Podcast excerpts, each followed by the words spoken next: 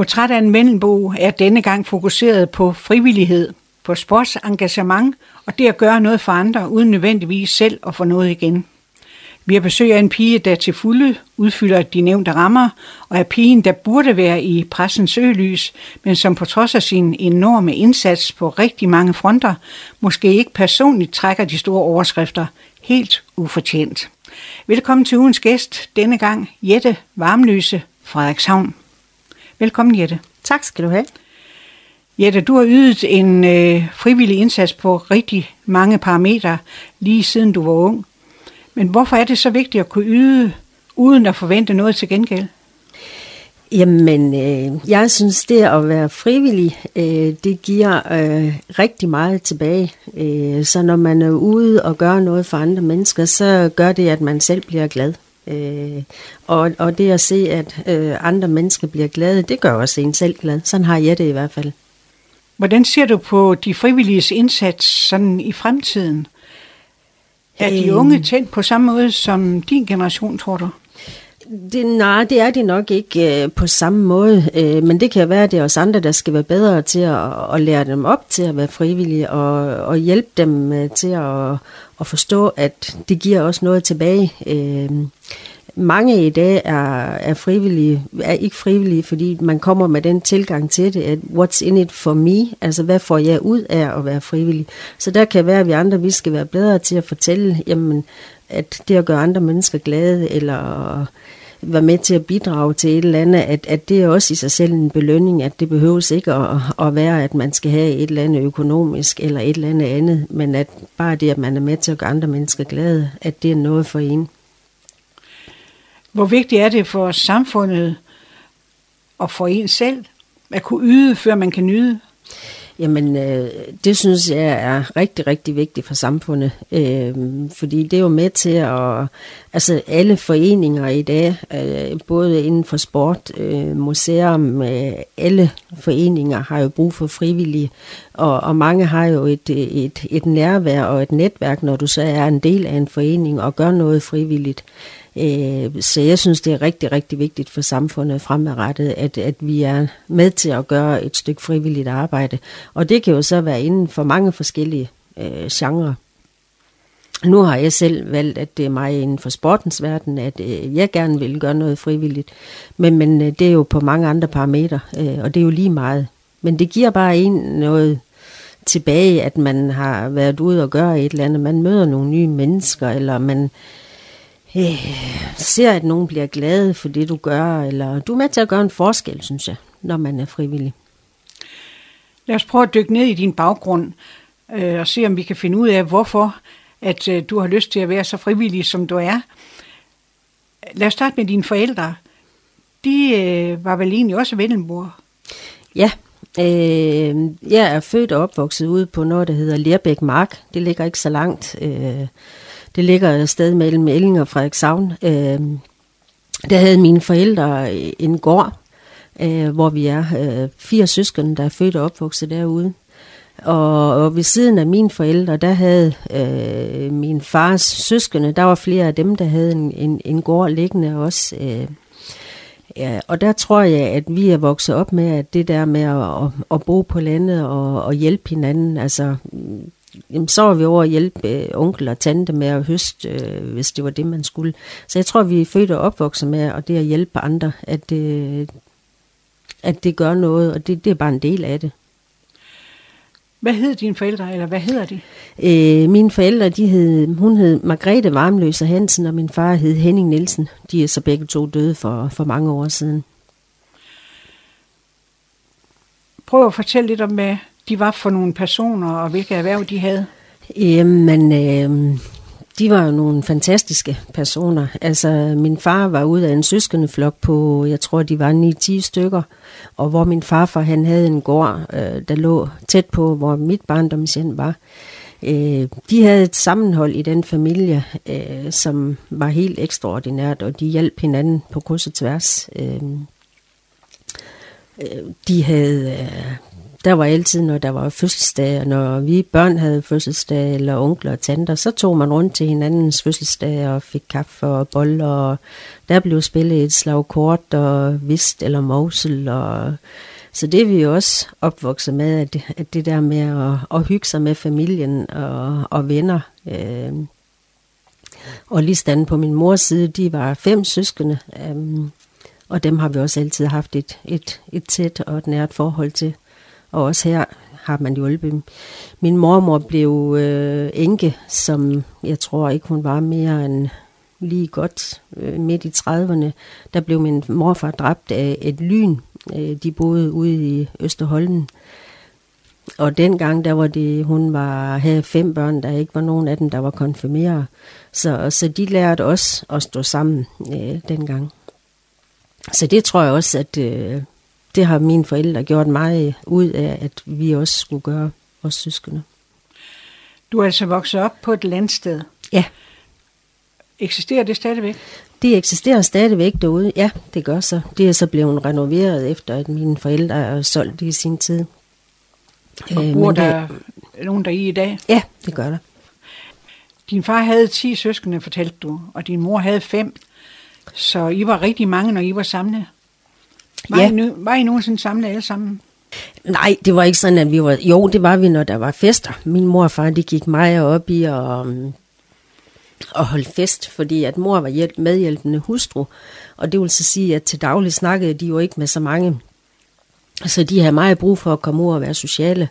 Uh, min far, han spillede vist to til tre gange om ugen. Uh, og havde ikke kørekort, så det var altid min mor, der skulle køre far afsted, når de skulle til Elling Kommunekontor eller Aalbæk Gamle Kro og, Hospital Vest. Plus de havde et par, par private øh, vestklubber, øh, hvor far også spillede kort.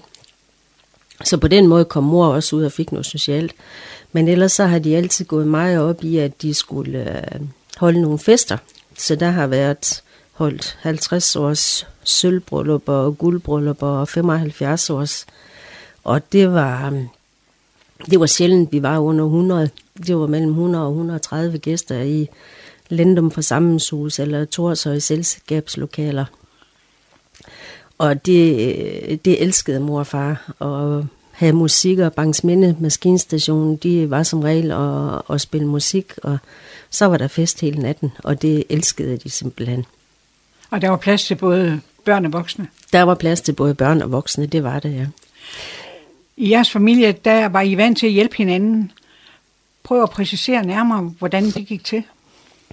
Jamen, øh, man, øh, den måde, man hjalp hinanden på, altså det, det var jo ikke, øh, hvad skal man sige, at jeg, jeg kan huske en episode for eksempel, da min onkel, han var ejer af Skærum Gård, der lå op i, i Skærum, og de var til øh, 70 års fødselsdag med en, der hed Lassen. Og det var netop i Lendum selskabslokaler. Og pludselig blev der ringet, at Skærmgård den brænder. Og alle fars øh, søskende, de, de øh, tog jo afsted og ned og hjælpe på gården med at tage de her dyr ud, så ikke de skulle brænde ind. Øhm, jeg ved også, at øh, min far på et tidspunkt, øh, eller min onkel, øh, han havde en, en, en kald, han var rigtig, rigtig glad for, fordi at deres ældste datter, hun var glad for den kald. Men øh, pengene var små, så de havde ikke råd til at, at have den kald længere, så den skulle med på aktion i Frederikshavn. Øh, ungden fortæller far, at øh, de er nødt til at skære med den kald. De har ikke råd til det. Men at hans datter var rigtig, rigtig ked af det. Øh, og det far han så gør, det er, at øh, de så kommer på på landbrugsaktionen i Frederikshavn nede i Niels Mørksgade, at øh, så køber far kalden, så de kan få den med hjem igen, og så siger han, ved du hvad, du kan aflevere de penge, når engang du har tjent dem igen. Fordi at han kunne simpelthen ikke bære at se, at hans datter skulle være så ked af det. Så hun var jo et stort smil, da, da onkel kom tilbage og havde, havde kalden med, så hun stadigvæk havde den derhjemme. Og så nogle små historier gør jo, at man bliver utrolig stolt af at være en del af, af sådan en familie, der hjælper hinanden på mor og få. I jeres familie, der var det vigtigt at øh, kunne yde, uden nødvendigvis at få penge for det. Og det er vel den livsstil, som du har taget med dig i det voksne liv? jeg prøver i hvert fald. Øh, jeg prøver også, har også prøvet at lære mine børn, at øh, de også skal gøre noget frivilligt arbejde. Fordi det der med at, at gøre noget for andre, at øh, det, det gør en glad. Øh, så det er helt klart noget, vi har haft med hjemmefra, som vi har prøvet at, at give videre. Har du søskende? Ja, øh, jeg er den yngste øh, skrabkagen, som nogen vil sige, øh, ud af en søskendeflok på fire. Øh, jeg har en storebror, der hedder Bent, og en storebror, der hedder Erik, og en søster, der hedder Tove. Skrabekagen.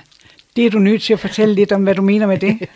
ja, jamen, det ved jeg ikke. Jeg er bare altid blevet kaldt skrabkagen. Det var sådan, det tror jeg, det, det gjorde man, når der var sådan lige et lille spring fra, fra den sidste og så ind til yngste skud på stammen. Så blev jeg altid kaldt skrabkagen. Jeg ved egentlig ikke, hvorfor. Jeg tror, det er mere et slang, sådan man bruger for den yngste i familien. Var I tæt knyttet sammen? Øh, det var vi, øh, og ja, den dag i dag. Øh, den ældste bror, han, øh, han var 14, øh, da jeg blev født, så han flyttede forholdsvis tidligt hjemmefra og skulle ind som soldat. Så ham har jeg selvfølgelig ikke boet så meget sammen med derhjemme, øh, men har boet meget sammen med mine andre søskende derhjemme. Men I har mange pligter på gården? Ja, det, det havde vi. Altså, vi skulle hjælpe med at, at tønde roer, som det hed dengang, og hjælpe med at så kartofler og høste, køre halm og, og hø ind, når, når den tid den var. Øh, og det skulle vi alle sammen. Men selvom I havde travlt, så fik I også tid til at dyrke sport. Det hele det foregik vel egentlig i FFI? Øh, nej, det, det, det gjorde det ikke helt. Øh, begge mine brødre, de har spillet fodbold i, i FFI fodbold. Øh, men både min søster og jeg, vi startede med at spille håndbold ude i Elling. Øh, Elling håndboldklub, det hed det dengang. Og da vi så øh, min søster blev seniorspiller, der flyttede hun til byen og startede med at spille i FFI. Og det gjorde jeg selv, da jeg også øh, blev senior, så flyttede jeg også til FFI, øh, fordi det var nemmere, når man boede inde i Frederikshavn og så spillede derinde. Øh, så vi har spillet håndbold i Elling i vores ungdomsår, og så har vi spillet håndbold i FFI, så i vores seniorår. Dine brødre, de drev det lidt vidt. De kom på første holdet? Ja, begge mine brødre har haft nogle kampe på første holdet. Og det var så tilbage i ja, hvad må det være? Det må være i slut 60'erne og start 70'erne. Jeg tror, at de har haft øh, nogle kampe på første holdet. Ja. Men din søster, hun kom også øh, højt på strå i håndbold. Ja, min søster spillede på første holdet i mange år her i, i Frederikshavn. Og jeg tror, det var mens de spillede både i 2. og 3. division, at hun har spillet rigtig mange kampe på første holdet. Hvad med dig? Hvilken sport dyrker du? Var det ikke kun øh, håndbold? Det var håndbold, jeg spillede. Ja, det var så. Men øh, jeg har ikke helt samme talent som de andre, så jeg måtte nøjes med at spille på anden hold, men øh, det var fint. Jeg fik en masse oplevelser alligevel, øh, selvom jeg ikke fik en karriere inden for det. Du fortalte, at du spillede håndbold i Elling Idrætsforening, og I vandt også et jysk mesterskab. Ja, øh, det, det er egentlig lidt sjovt, fordi øh, jeg tror, det var som juniorspiller, at øh, der skulle vi til Jysk Mesterskab. Vi havde et rigtig, rigtig godt hold i Elling. Og til Jysk Mesterskab, der møder vi faktisk Irop, altså, som ligger 10 km herfra. Så det var os, der spillede mod hinanden i en jysk øh, finale. Øh, lidt sjovt, at to så små klubber havde så to så stærke hold øh, i håndbold. Men, øh, og vi skiftede sådan lidt til at vinde. Vi mødte hinanden tit, når vi var til turneringer. Det ene år, så vandt Irop, og det andet år, så vandt vi. Og sådan men der var altid sådan lidt intern fight. Hvad betød det for jer? Fik I medaljer og kom i avisen? Og... Ja, ja, vi fik både medaljer og pokaler og kom i avisen, og, og det var heller ikke sådan. Altså, vi havde det jo rigtig godt. Øh, flere af spillerne fra Jerup øh, var jeg der veninder med og kommer sammen med den dag i dag, så det, er jo ikke, det var jo ikke sådan et, et hadforhold, men øh, når vi var på håndboldbanen, så gik vi jo ind for at vinde. Sådan var det jo. Hvorfor valgte I lige Elling Idrætsforening? Hvorfor ikke øh, i Frederikshavn? Øhm, jeg tror, det var meget nærliggende i og med, at øh, jeg gik i Strandby, øh, på Strandby skole. Dengang jeg gik i skole, der, der kom der en, en skolebus, som kørte rundt og hentede os i, i, i hele oplandet. Øh, den kørte til Nilstrup og Østerholmen og ud omkring Randborg og Marindal og Ellingård og så ud til os øh, på Koldnåvej så derfor så tror jeg bare, at det var meget nærliggende, at det egentlig var i Elling, at, øh, at jeg spillede håndbold. Øh, fordi det var på skolen, at jeg snakkede med mine håndboldkammerater. Så, så det, det var derfor. Det, jeg havde slet ikke tænkt i det som barn, at jeg skulle til F4 og spille. Jette, det var jo ikke kun sport det hele, for du øh, gik jo også til dans. Ja, det er rigtigt. Jeg tror, jeg gik til, til det, der hed standard og latinamerikanske danse ved, ved Kirsten Petersen. Jeg tror, jeg gik der i 12 år. Jeg kan i hvert fald huske, at jeg fik en, en, en 10-års nål. Det var mig at få sådan en nål, at man har gået til dans i 10 år. Hvad var det for en danseskole? Øh, jamen, øh, Kirsten havde lokaler nede på det gamle vandrehjem, der lå på Bulsvej. Øh, og det var sådan nogle standarddanse, som det er jo engelsk vals og tango og quickstep og zumba og samba og cha-cha-cha og sådan nogle danse. Øh, så vi var jo også ude til mange turneringer, hvor man kunne også vinde præmier og sådan noget. Hvordan så dansskolen ud? Sad der en pianist i det ene hjørne, og så kom I ind og dansede? Det, det gjorde der faktisk. Der sad nemlig en og spillede på øh, et klaver eller et piano, og så spillede, det kan jeg i hvert fald huske. Jeg kan ikke huske om de sidste år, jeg dansede. Jeg tror, jeg stoppede som 15-årig. Jeg kan ikke huske, om det var mere med musik og bånd, øh, men jeg husker det der med, at de sad med et piano, og så spillede de, og Mars, vi kom ind og gående hånd i hånd, og bukket og nejet for hinanden. Næsten ligesom i Matador? Ja, det er lige før. var der en, der sad med en cigarkasse og tog imod kontingent? Ah, dog ikke. Jeg husker ikke cigarkassen i hvert fald. Jeg, nu, jeg, jeg tror, mor og far de betalte øh, ved at, at, at gå ned og betale med shivkort, men det kan også være, at der sad en og tog imod pengene, øh, og så skulle man betale en gang om måneden. Det husker jeg ikke, men øh, det var jo lidt andre tider dengang. Hvad var det, der var så spændende ved at danse? Hvad der var spændende, det ved jeg ikke. Jeg synes bare, at det der med at komme ud og... Øh, det var jo en anden form for sport. Øh, håndbold, det var jo en holdsport, og, og hvor man kan sige danse, det er jo også det er jo mere en, en parsport i og med, at man var to, der var afhængige af, at man dansede godt sammen og, og lavede de rigtige trin på de rigtige tidspunkter. Og, men øh, det gav også en masse sjove oplevelser at være ude og til turneringer og skulle have fine kjoler på. Og der var noget med, det var din mor, der syede dit tøj til turneringerne. Ja, det er rigtigt. Øh, min mor har altid været meget kreativ, så, så det var hende, der syede vores afdansningsbalskjoler, som det hed dengang, med fine strutskørter og så videre. Ja, og lige når man skulle til latinamerikanske danse, så var de sådan lidt mere... De var knap, så det var ikke noget strutskørt eller sådan noget. Det var lidt mere lette kjoler. Øh, men det er rigtigt, det var min mor, der syede det. Var det allerede der, du også fik øh, flere for at kunne sy? Øh, ja, det, det tror jeg.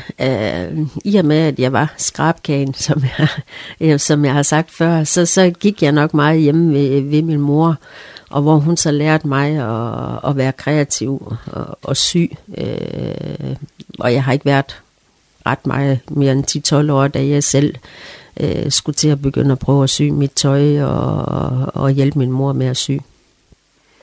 Ja, for det har fulgt dig også op i dit voksenliv. Du syr tøj til puder og hækler og maler, og var i hele taget meget kreativ. Ja, øh, jeg kan godt lide at være kreativ, øh, og det, det har jo selvfølgelig gjort, at man har lyst til at blive ved med det, så ja, jeg syr stadigvæk meget, og nu er det så mine børnebørn, der får fornøjelse af noget af det, jeg kreerer. Øh, man elsker også at strikke og hækle og slapper enormt af ved at strikke. Øh, når man sidder foran fjernsyn derhjemme, altså jeg sidder næsten aldrig uden at have et strikketøj eller et hækletøj i hånden. Det er utrolig afstressende. Du fortalte, du kom på Strandby skole. Hvordan husker du din øh, folkeskoletid? Det synes jeg var en dejlig tid at, at gå i skole. Altså, jeg var jo så privilegeret, at øh, jeg blev hentet i bus hver dag, så jeg skulle ikke ud og cykle eller noget som helst. Det, sådan foregår det jo nok ikke i dag, men øh, jeg synes, jeg havde en god tid øh, i Strandby skole. God klasse og god lærer, og, og var glad for at gå på Strandby skole. Er der ting fra den tid, du kan trække frem, øh, som du har kunne bruge til noget senere i livet? Jeg ved ikke, om det har været anderledes at gå i skole. Øh, dengang var Strandby skole faktisk en af, af kommunens største på det tidspunkt. Øh, jeg gik der, jeg tror, vi var 1300 elever. Altså, vi var 4-5 øh, klasser på hver årgang. Øh, så vi var faktisk en rigtig, rigtig stor skole. Men om jeg lige sådan synes, at der har været noget, som jeg har kunne bruge senere, det, det, det kan jeg ikke sådan lige havde du nogle yndlingsfag, bortset fra håndarbejde, kunne jeg forestille mig? Jeg var glad for håndarbejde, så har jeg altid været glad for, for engelsk og for matematik. Det var helt klart nogle af mine favoritfag. Hvem havde du til, til de fag? Kan du huske det?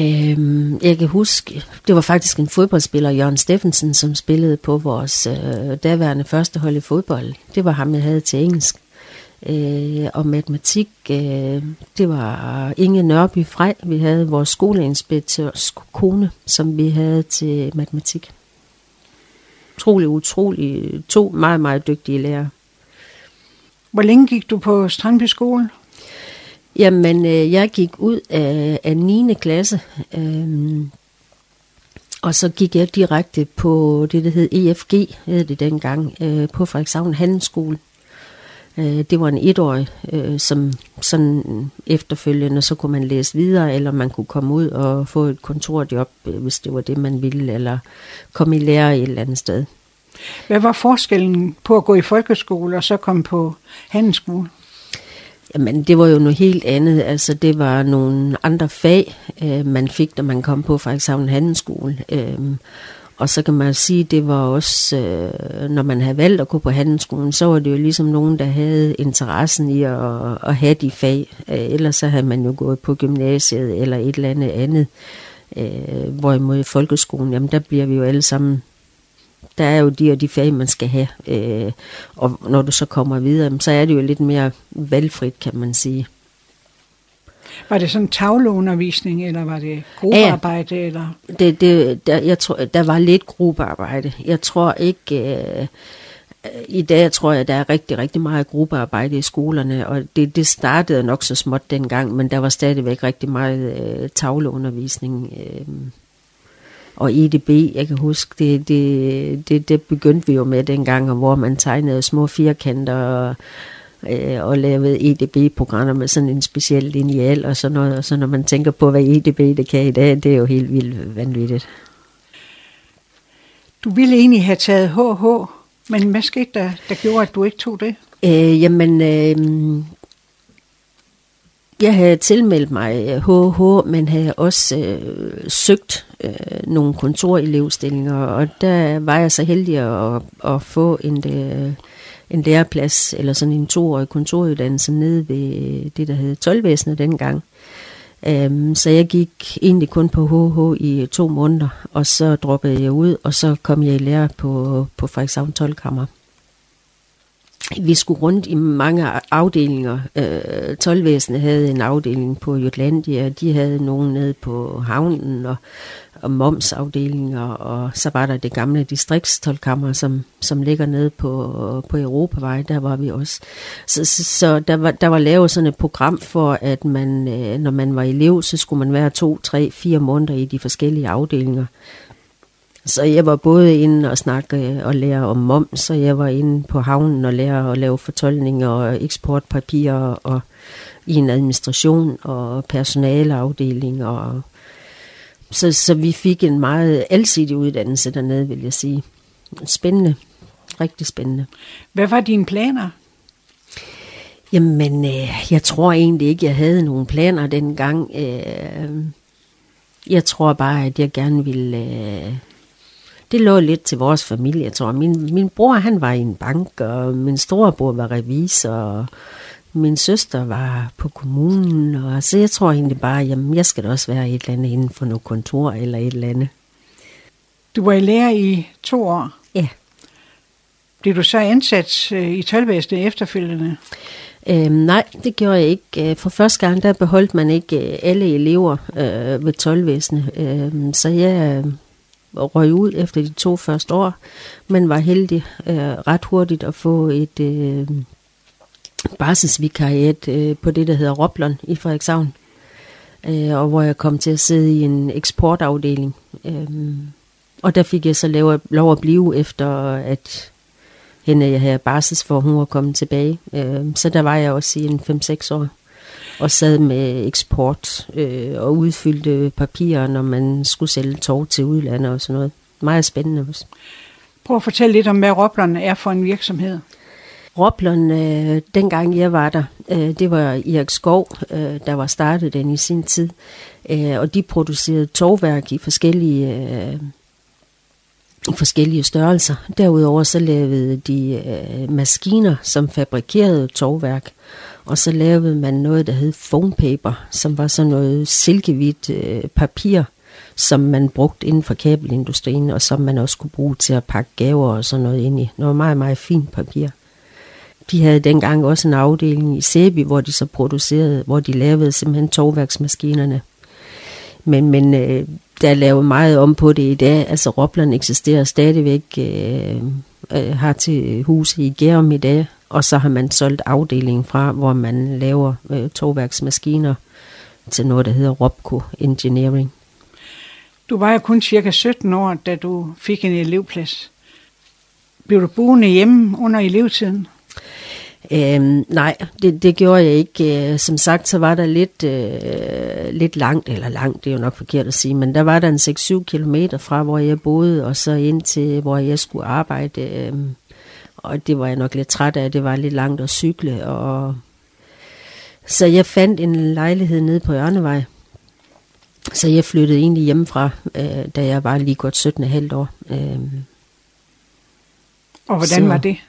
Jamen, øh, det tror jeg, det var, jamen, det var godt. Altså, jeg har også boet så hjemme så længe, og min søsken var jo flyttet hjemmefra for længst, så jeg tror, det var fint, at jeg skulle ud og være under egne vinger, i stedet for at blive boende hjemme. Og jeg kan huske, at jeg fik en, øh, den lejlighed, jeg fik på Ørnevej, øh, det var via nogle venners bekendte, der ejede den, øh, så jeg fik øh, en toværelses lejlighed og betalt 500 kroner, 375 kroner i husleje, 125 kroner i varme. Det var ikke ret mange penge, men det passede fint, når man havde en elevløn, så kunne jeg stadigvæk... Og ingen indskud? Og ingen indskud, nej. Der kunne jeg stadigvæk spare lidt penge sammen. Vi har Jette Varmløse i studiet. Og Jette, hvor længe blev du på Roblon? Oh, jeg husker ikke helt. Øh, jeg tror, det var fem eller seks år, at jeg blev på Ropland. Øh, så kunne jeg godt mærke, at så skulle jeg prøve noget andet. Og så valgte jeg noget helt andet. Så gik jeg ind i forsikringsbranchen, som var en helt anden øh, genre. Det var noget, der hed Hafnia dengang, øh, hvor jeg blev sekretær. De havde øh, lokaler nede på kirkepladsen, og der sad vi en 6-8 stykker nede.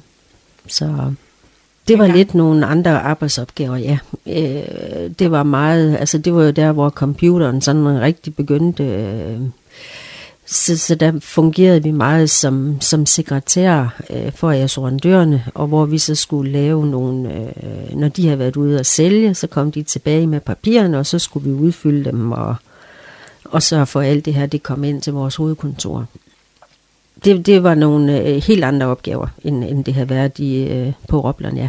Du var ikke ude at sælge forsikringen? Nej, nej, det, det var jeg ikke. Jeg tror ikke, at øh, jeg er den store sælger. Øh, så, så, så det var mere at se bad ved at lave det administrative, og så dem, der var dygtige til at sælge, de, øh, øh, det gjorde de. Jeg, jeg, husker, jeg husker faktisk en lidt sjov historie, da jeg var i Hafnia. Dengang der havde man sådan nogle, øh, i og med vores hovedkontor, det var i København, så havde vi sådan nogle brune interne kuverter, hvor vi kunne putte papir i, og så kunne vi så sende det fra afdelingen til afdelingen. Uh, og der var så en på, på et tidspunkt fra København, der skulle sende, den, uh, sende en kuvert til mig, og så havde han åbenbart ikke fundet ud af, hvad jeg hed, så i stedet for varmløse, så hed jeg fru Barmløse. det grinede vi mig af på kontoret, dengang vi fik den kuvert. Og chefen spurgte, Hvad, hvem er fru Barmløse? og det har ikke hængt ved dig siden? Nej, det, det var bare en sjov oplevelse. Men på et tidspunkt, så vil du videre igen og prøve noget helt nyt? Ja, øh, og det var nok øh, dels fordi, at den, øh, det var på det tidspunkt, at forsikringsselskaberne de begyndte at fusionere. Vi blev opkøbt af, af Kodan, og så var det, blev det mere og mere moderne, at assurandørerne de fik deres egen computer, og så de lagde selv alt papirerne færdige, når de var ude og, og sælge øh, ved kunderne. Så der blev mindre og mindre arbejde til os, så vi skulle lidt mere ud og være sælgende og ringe ud og lave aftaler og på den måde hjælpe assurandørerne i stedet for at lave det alt det bagvæggende. Øhm, og det var nok ikke øh, lige mig. Øh, så tænkte jeg, så er det jo nok tid til, at jeg skal prøve noget andet. Så... Og så gik du ind i turistbranchen? Ja, så kom jeg ned på Frederikshavn Turistbureau. Hvordan kom du ind der? Jamen, øh, de, de søgte en medarbejder, og så var jeg heldig at, at blive en af dem, der, eller blev den, der fik jobbet. Øhm, og det var jo så noget helt andet. Øhm, fordi der, der, der lærer du jo, øh, når der kommer gæster ind, eller turister ind, at så skal du jo servicere dem, øh, dels på mange sprog, men skal også sælge Frederikshavn by, øh, som jeg jo synes er fantastisk, og var dejligt at kunne berige alle mulige andre om, hvilket skønt område vi egentlig har, og hvad der er at se i området. Øh, og der, havde, der fik jeg jo nok den der lidt med nogle gange at kunne hvis jeg kunne give nogen en ekstra oplevelse, de kunne også, I kan også gøre sådan og sådan, eller I give dem nogle små fif til nogle ekstra oplevelser, så, så folk de følte, de fik en ekstraordinær behandling og sådan noget, og det kunne jeg bare mærke, det var folk rigtig, rigtig glade for. Så følte de sig godt øh, taget imod, og at vi virkelig gjorde noget for at prøve at, at vise dem Frederikshavn. Og at det ikke bare var en, en by, man kørte igennem, fordi man skulle til Skagen, eller en by, man lige landede i, fordi at færgeren de landede i Frederikshavn. Eller, ja. Hvor lå den arbejdsplads? Hvor lå Frederikshavn? Frederikshavn Turistbureau. Øh, jamen, øh, det lå nede på Skandia-tog. Altså, det, det var det første, man egentlig mødte, når man øh, svenskerne kom ned af valutaslangen. Øh, når de gik ned ad trappen, så ligger turistbureauet dernede. Øh, gamle dage var der en pølsevogn over bagved, kan jeg huske. Det var før jeg kom derned. Øhm, så det var, det, det var der, det lå. Og der tror jeg, det har ligget i mange år. Og ligger der stadigvæk måske? Øh, nej, turistbureauet er nedlagt den dag i dag, øh, så bygningen er der selvfølgelig stadigvæk, øh, men turistbureauerne de blev nedlagt for nogle år tilbage. Ja, for du øh, fortsat lidt op ad rangstigen, hvis man kan sige sådan, inden for turistbranchen. Du øh, kom til toppen af Danmark. Ja. Og hvad er øhm, det? Toppen af Danmark øh, var på daværende tidspunkt et destinationsselskab, som var en sammenslutning af Jørgen, Frederikshavn, Læsø og Brønderslev Kommune. De har lavet en sammenslutning, hvor at man ville prøve at, at tiltrække turister øh, og få dem herop. Og det har noget med at gøre, hvis man øh, i stedet for som lille by at skulle ud og markedsføre sig på det store marked, og det, det havde man simpelthen ikke råd til. Og så var man blevet enige om, hvis vi nu går ud samlet i samlet flok, og så prøver at, at markedsføre hele destinationen, øh, så vil man kunne komme længere ud. Øhm, og det var så noget af det, plus at man lavede en masse øh, udviklingsarbejde, øh, lavede nogle forskellige tiltag. Vi startede blandt andet noget, der hed Den Gode Historie.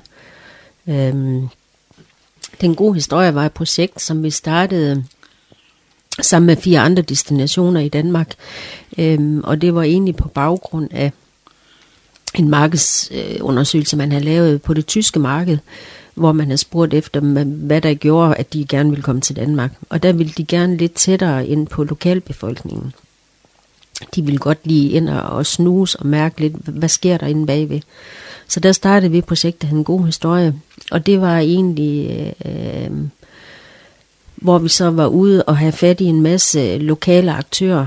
Øhm, det kunne være Kartoffelwoman i Brønderslev, som var at fortælle om, hvordan dyrker vi kartofler ude i Vildmosen, og hvordan, øh, Øh, hvordan foregår det fra start til slut. Det kunne være den lille fisker i Hirtshals, som vi var op og fortælle om, hvad er det at fiske med bundgarn, eller alle mulige forskellige fiskeformer, og hvilke type fisk man fangede.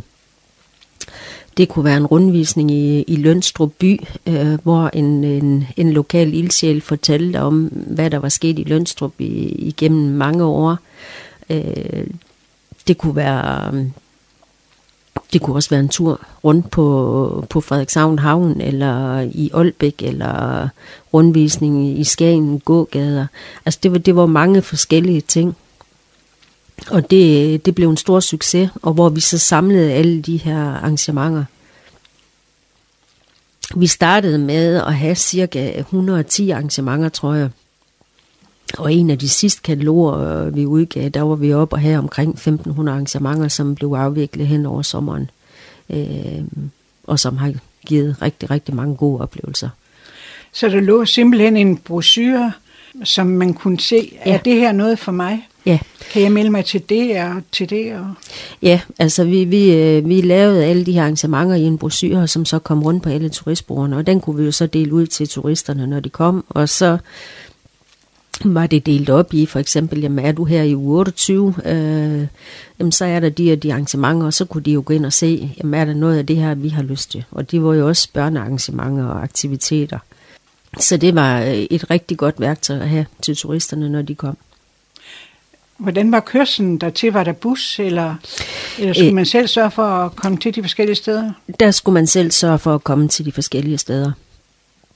Hvor lå øh, toppen af Danmark sådan rent fysisk? Jamen rent fysisk, øh, så havde toppen af Danmark kontor ovenpå turistbordet i Frederikshavn.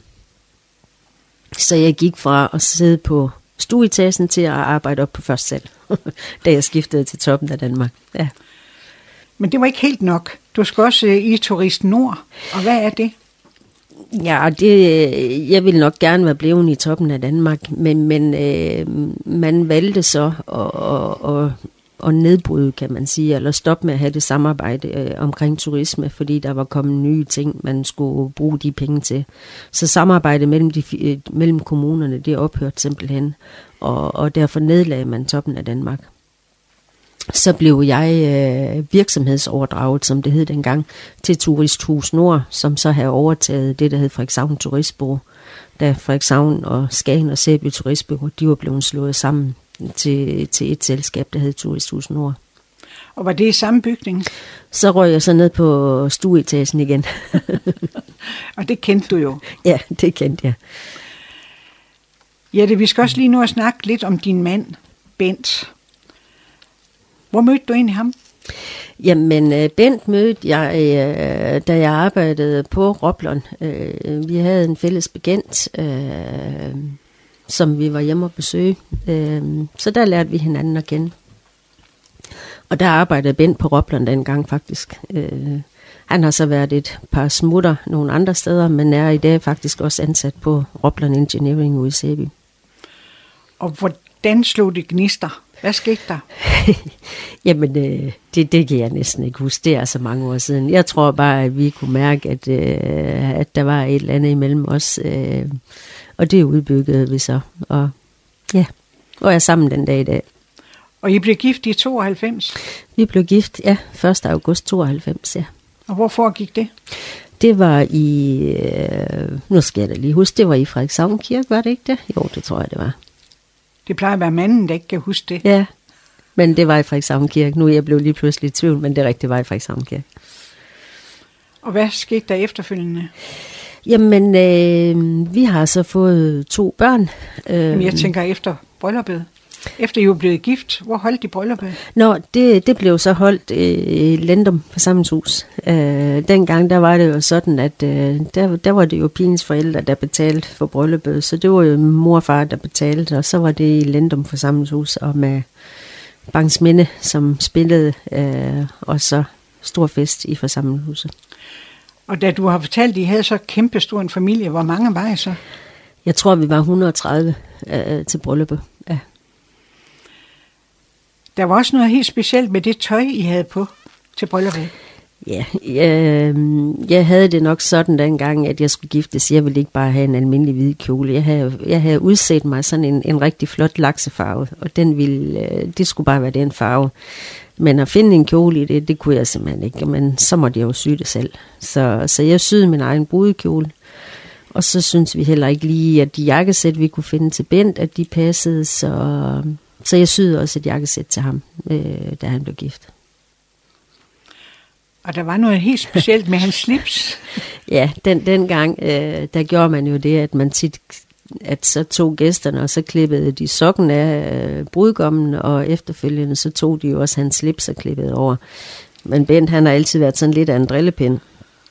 Så han sagde, nu når du skal sy slips alligevel, kan du så ikke sy noget stoltråd indeni, så kan de nemlig ikke klippe mit slips over. Uh, så det gjorde vi. Uh, så jeg syede to slips. Et han kunne få på bagefter uden stoltråd, og så et som han havde på indtil de skulle til at klippe med saksen. Og den, den kunne jeg så ikke klippe her igennem. Så det fik vi meget sjov ud af. Så den gimmick, den gjorde succes? Ja. Som du selv var lige inde på lige før, så, øh, så har I fået to drenge. Ja. Kasper og Frederik. Kasper og Frederik, ja. Prøv at fortælle lidt om dem. Jamen, øh, Kasper og, og Frederik øh, er henholdsvis øh, 30 og 27 år, øh, og de er jo så begge opvokset i og med, at vi nok er lidt af en sportsfamilie, så er de nok også blevet tvunget lidt til at, at dyrke noget sport. Men det var specielt holdsport, som du ja. øh, satte jeg har, jeg har, jeg har altid elsket holdsporten, fordi at jeg altså det jeg husker meget fra min sports øh, ture, da jeg var barn, det var jo, når vi var til Partilekop, eller vi var til nogle af de der store stævner, og øh, det hygge, der var med at være sammen med de andre, og så skulle vi spille kamp, og så var man lige ude og gå en tur, og så skulle vi spille kamp igen, og så skulle man sove i sovesal, og, og det der hensyn til at at når du er på et hold, så lærer du at tage hensyn til hinanden. Øh, hvorimod, hvis det er en individuel sport, så er det mere sig selv, man hele tiden øh, skal kæmpe mod og kæmpe op. Men et hold, der er du afhængig af, altså der kan man ikke bare melde afbud, altså der er du afhængig af, at alle kommer. Øh, og jeg synes, at det giver meget øh, at være en del af holdsport. Så, så det ville jeg rigtig gerne, at de, øh, de var. Og så var jeg sådan set ligeglad med, om de valgte håndbold, floorball, ishockey, fodbold eller hvad de valgte. Jeg ville bare gerne, at de var noget inden for holdsporten, og så kunne de have noget andet ved siden af. Og være spejder og, og, og andre ting. Og bor de i Frederikshavn Kommune? Øhm, Kasper bor i Frederikshavn, øh, og Frederik øh, er lige, øh, har lige købt hus i Støvring. Så det er ikke så langt herfra. Det er kun en times kørsel, så er vi i Støvring. Ja. Sidder de også på kontor? Øh, nej, ikke, ikke helt. Øh, Kasper er uddannet finansøkonom øh, og sidder i dag som teamleder ude ved Aalborg Forsyningen. Og Frederik han er maskinmester og arbejder ved noget, der hedder Eurowind inden for sol- og vedvarende energi. I har været lidt uheldige med skader i familien. Også dine børn? Øh, ja, øh, det må vi sige. Øh, Kasper var utrolig uheldig, da han, øh, lige inden han blev 25, der kom han galt afsted. Øh, Kasper valgte at spille ishockey, og spillede for, for Whitehawks, og fik øh, i en kamp i Herlev skåret sin akillescene over. Øh, og det betød jo så et halvt års pause, og det var samtidig med, at han var ved at være færdig med sin studier, så, så valgte han så at, at vælge karrieren inden for, frem for at skulle blive ved med at spille ishockey. Han havde taget en uddannelse ved siden af, at han havde spillet, så... Og Frederik har været lidt uheldig med nogle, øh, med nogle ledbånd i knæene, øh, som også gør, at han heller ikke kan spille fodbold i dag. Og hvad med dig selv? Jamen, øh, jeg har også haft øh, en knæskade, øh, og da jeg havde fået begge mine børn, der var jeg også nødt til at kende, at øh, det gik heller ikke mere. Hvad med jeres to drenge? Har de lært frivilligheden fra din familie, fra kernefamilien? Ja, jeg synes, at vi har prøvet at, at, at give det videre. Øh, og, og det der med at være frivillig, men, men vi har nok også gjort det på den måde, i og med at Bent, min mand, han er rejsemontør, så han har altid været meget væk. Så jeg har også stået mig alene med, med børnene. Øhm, og det har ungerne også vist, at når Bent han var ude at rejse, jamen, så var de nødt til at hjælpe noget mere derhjemme med nogle forskellige ting. Øh, og på den måde, så har de også lært lidt, altså jeg ved ikke, det var nok ikke frivilligt, de hjalp mig, men det skulle de for at få tingene til at fungere. Men det der med at hjælpe andre øh, og hjælpe til, at, at det, det har de i hvert fald lært hjemmefra. Hvor bor dig og din mand i dag? Vi bor i Frederikshavn. har et hus, vi købte dengang, at øh, vi lige havde fået øh, Kasper.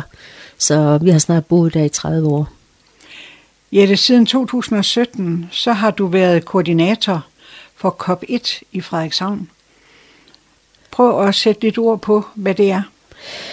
Øh, Cup Number One er en øh, fodboldturnering, som hvert år finder sted i u 28. Øh, det er um, et sted mellem omkring, ja, omkring 200 hold ligger vi på nu her, øh, som kommer fra cirka 20 forskellige nationer, som kommer og spiller fodbold i u 28. Øh, det er typisk drenge fra 11 til 18 år, og piger fra cirka 12-13 og så op til 18 år. Altså en ungdomsturnering. Og det er så, altså det er ikke frivilligt, det, det er simpelthen det, jeg er ansat til, øh, at drive og koordinere den turnering. Hvad er din opgave i forbindelse med den koordinering? Uh, der er mange. Øh, mange har også spurgt mig igennem tiderne, men er det godt nok et fuldtidsjob? Kan man, kan man arbejde med noget i, i 48 uger, som bare finder sted i en uge? Øh, men det kan man godt.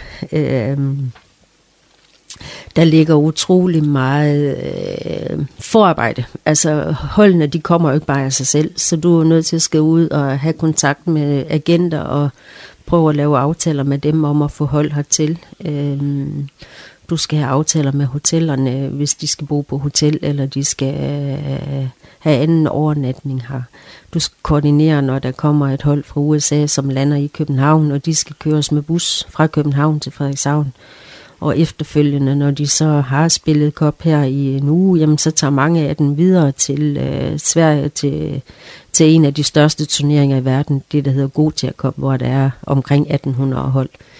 Øhm, så der er rigtig meget. Du, du skal koordinere, at, øh, at du styrer, at der er nogen, der har tjek på og skal lave mad, at der er vagter til at sidde på skolerne, når de skal bo på skolerne, at der er nogen til at sælge i kafeterier, at der er indkøb noget, de kan sælge, og altså, der er mange ting i det, som man ikke lige umiddelbart tænker over, men det, det skal man jo også, du skal jo vide, øh, hvad det er, før man kommer ind i det, og det har jeg fuld forståelse for, at folk ikke lige ved, hvad arbejde der er med det. Du er ansat som koordinator, men der må være flere, der, der hjælper i den henseende. Altså ikke kun de frivillige, men jeg tænker, der må være mere et lille hold, der skal stå for det.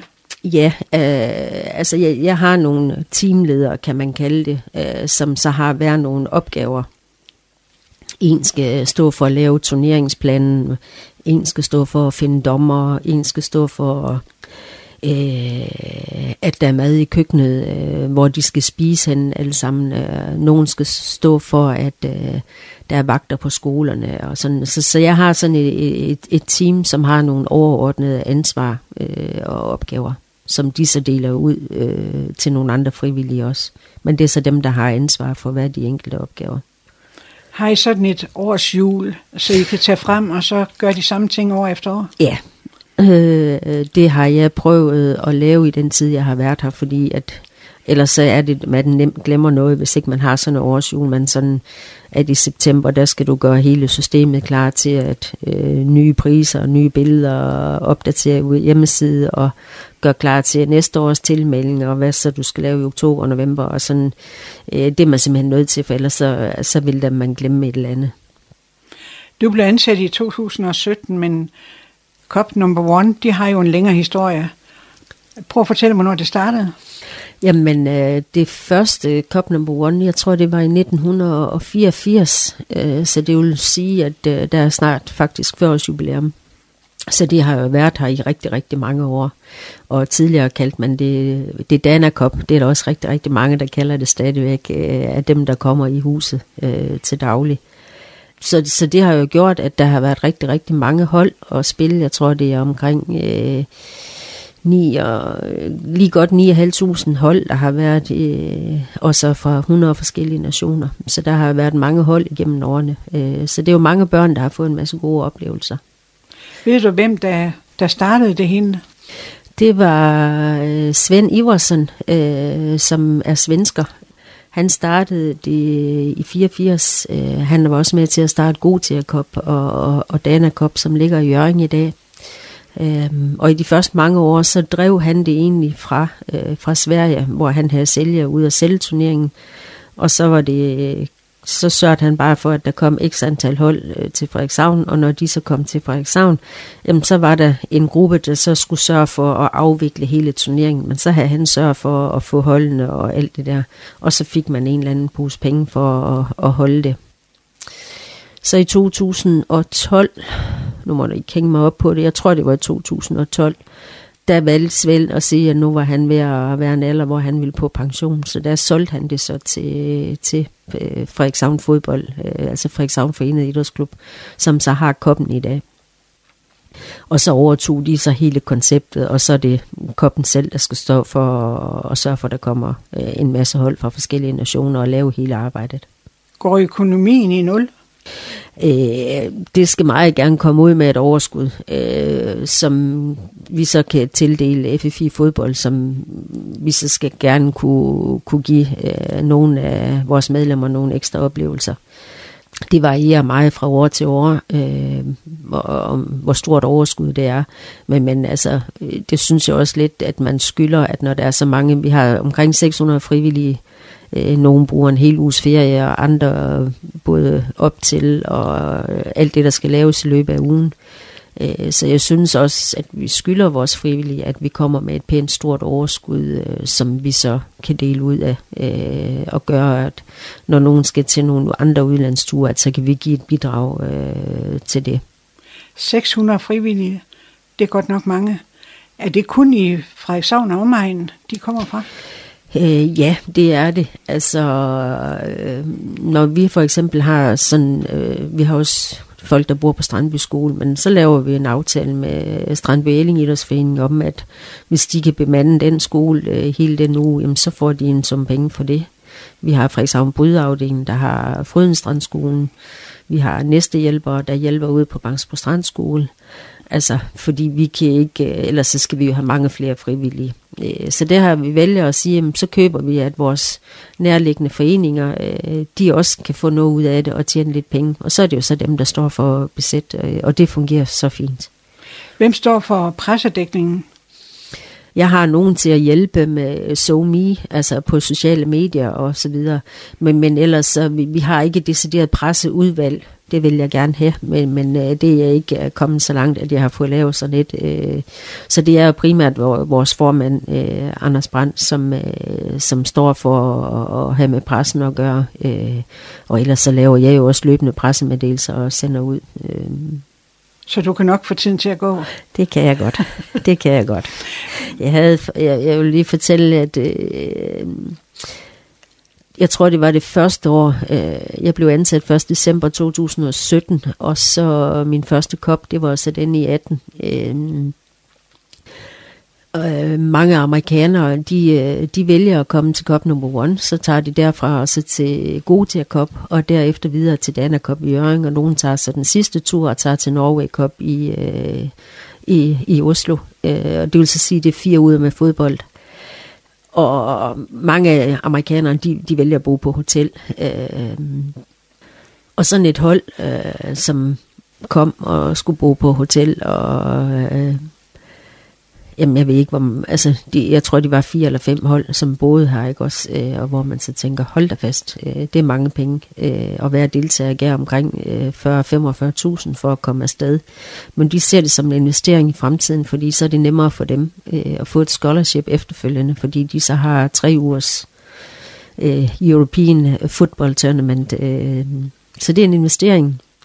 Og så sidder du på den ene hånd, og så har du... Øh, folk, der har penge nok, og på den anden hånd, så sidder du med et lille hold fra Colombia, som øh, har været ude at sælge tyggegummi til 25 øre stykke i 5-6 år, for at få råd øh, til at komme afsted på sådan en turnering, og som skal have den billigste transportmål fra København. De, de valgte at, at blive i København en dag, hvor der var en flok kolumbianere, som så tog sig af dem og viste dem lidt af København så havde vi bestilt de billigste togbilletter for, at de så kunne komme op til os. Øh, og ville gerne blive der en dag mere, og det kunne de også sagtens. Øh, men havde ingen penge, og hele tiden så man bare dem, hvordan de gik rundt på knivholdt og pikkerbakken, og hvordan de hele tiden var ude og, og få oplevelser, selvom man ikke havde ret mange penge. Øh, så, så det, var, det, det, det var en lidt speciel oplevelse, det der med, at øh, hvor meget de fik ud af sådan at deltage i sådan en turnering, øh, kontra dem, der bare kommer og, og bor på hotel og, og har masser af penge. Øh. Så, så, så, så det er også kontrasterne, at man, man sådan ligesom finder ud af, at øh, der er mange forskellige. 10 dage, hvor det står i kop number one, hvor det er hektisk hvad giver det dig? Hvad, hvad, hvad får du ud af det? Jeg tror ikke kun det er 10 dage. Men det er der, det er mest hektisk. Ja, uh, ja det, det, det er det.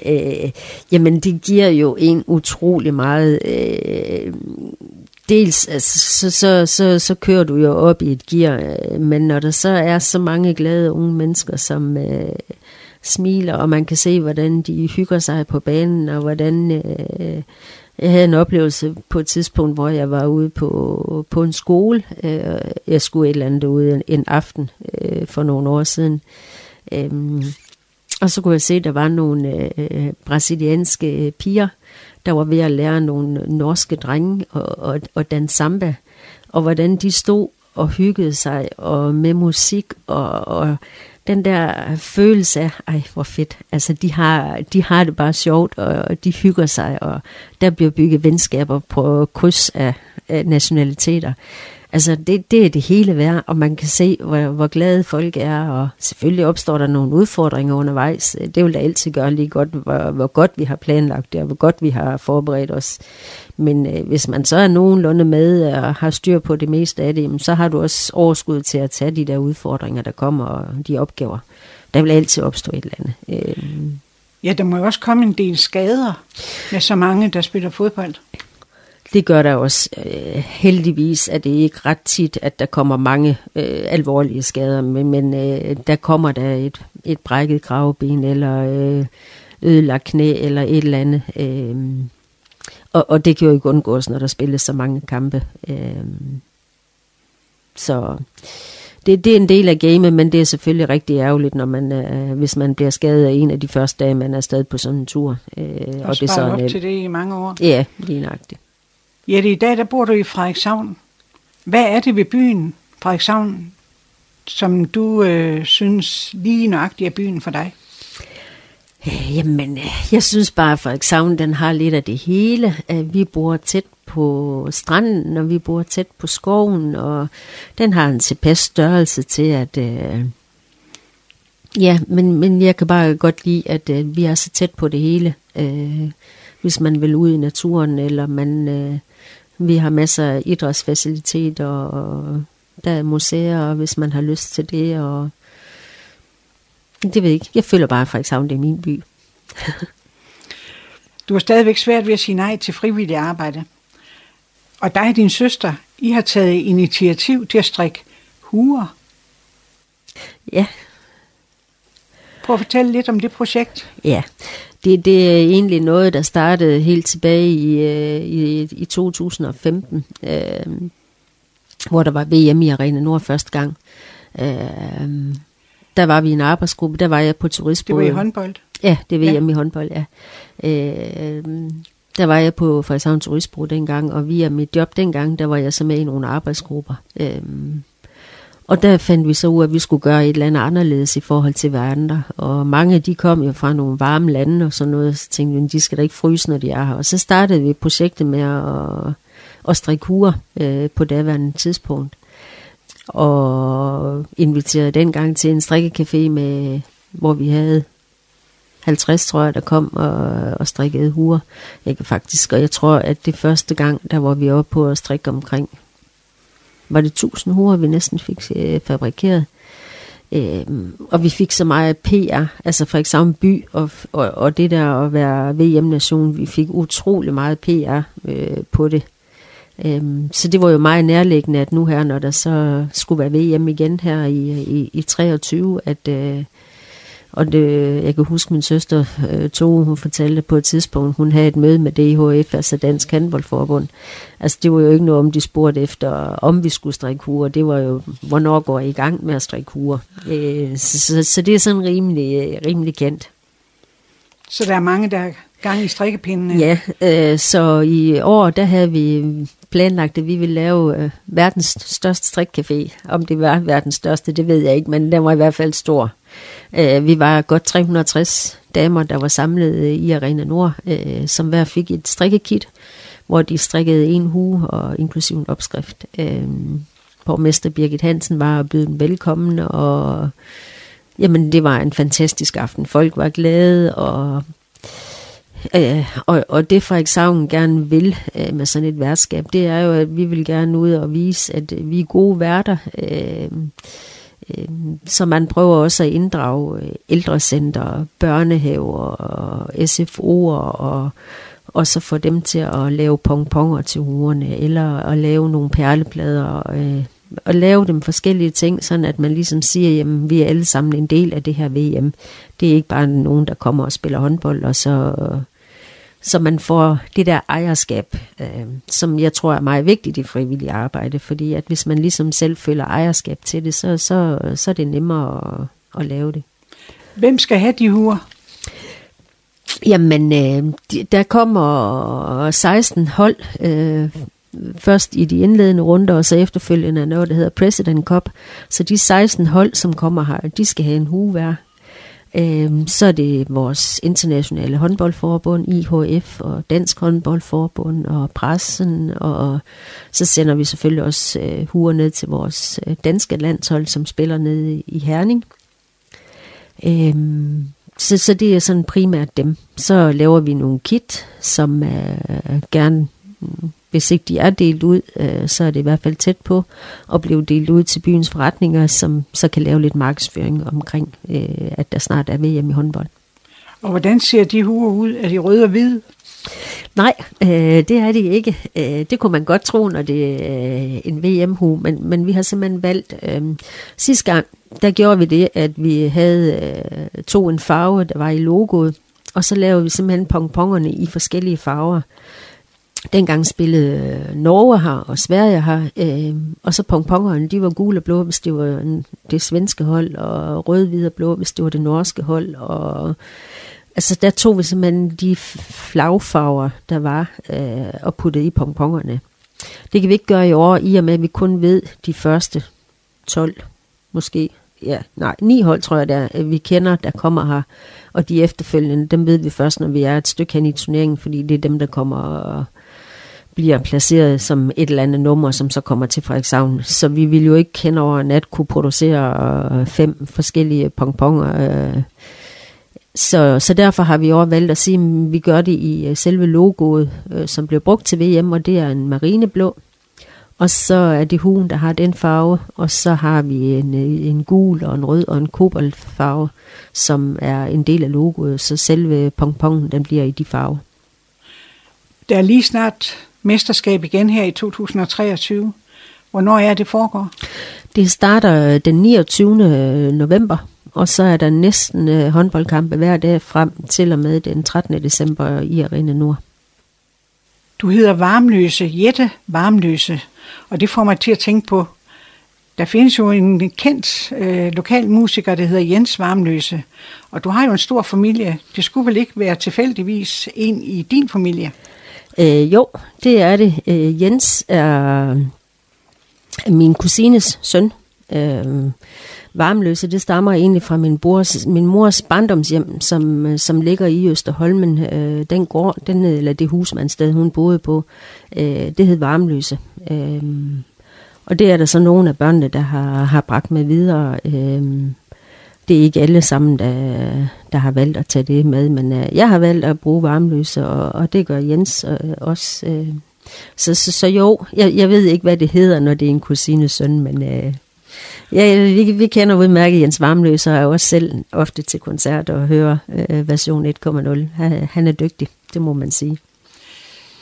Ja, det vi skal til at have afrundet programmet, og øh, er der slet ikke noget, der som virkelig kan få dig til at hisse dig selv op og komme op i det røde felt, selvom jeg er rødhåret, så tror jeg ikke sådan lige, jeg kommer op i det røde felt. Men øh, altså, lige, lige jeg, jeg kan godt blive træt af og ked af, som det er på de sociale medier lige i øjeblikket. Jeg synes, at øh, det er alt for nemt at være tastaturkriger og hele tiden skal ind og kritisere alle andre, og så spiller den ikke godt nok, og så er den øh, politiker dum, og så er, altså det, det, det, det synes jeg er en rigtig, rigtig træls øh, udvikling, at der skal være så meget negativ skriveri om folk, altså øh, har selv en søn, der er frivillig sportschef ude i Frederikshavn Ishockey, som ofte bliver øh, for mange grimme, og når man tænker på, at han gør det frivilligt, øh, arbejder derude og bruger så meget tid på det, at man så skal svines til sådan, altså det, det, det synes jeg ikke er okay. Altså, og når man ser nogle gange, hvad både politikere og folketingsmedlemmer og alle mulige andre, altså man skal godt nok være gjort af et specielt stof for at kan stå imod det. Og det, jeg synes, det er træls. Altså, man burde nogle gange lige tænke lidt over, hvad er det egentlig, jeg får ud af at gå ind og, og skrive det her. Altså, jamen det kan da godt ske, at man er sur over et eller andet, og det er da heller ikke, fordi jeg er enig med alle politikere, eller, men derfor går jeg da ikke ind og sviner dem til og siger sådan, altså det får jeg jo ikke noget ud af, vel? Altså, og tænker også nogle gange, jamen, de har sikkert en bevæggrund for at agere, som de gør, eller vælge, som de gør. Altså, jeg får ikke noget ud af at svine dem til, eller gøre et eller andet. Så ja, tænk lige en ekstra gang om, at der sidder altså også mennesker i den anden ende, øh, når man sviner dem til. Og det kan jo godt ske, at øh, det gør lidt mere ondt, altså, selvom jeg er sikker på, at de bliver hårdføre efterhånden. Men øh, jeg synes ikke, det er den rigtige vej. For jeg tvivler på nogle gange, at folk, de vil, hvis vi sad face to face, at de så vil sige de samme ord. Øh, som man, man gør på Facebook øh, især. Og det synes jeg er en træls udvikling. Vi har haft Jette Varmløse i studiet, en pige, hvis hjerte brænder for frivillighed, og det at gøre noget for andre, uden at få noget igen. Tak fordi du kom, Jette. Tak fordi jeg måtte. Udsendelsen her var tilrettelagt og produceret af Gitte Hansen.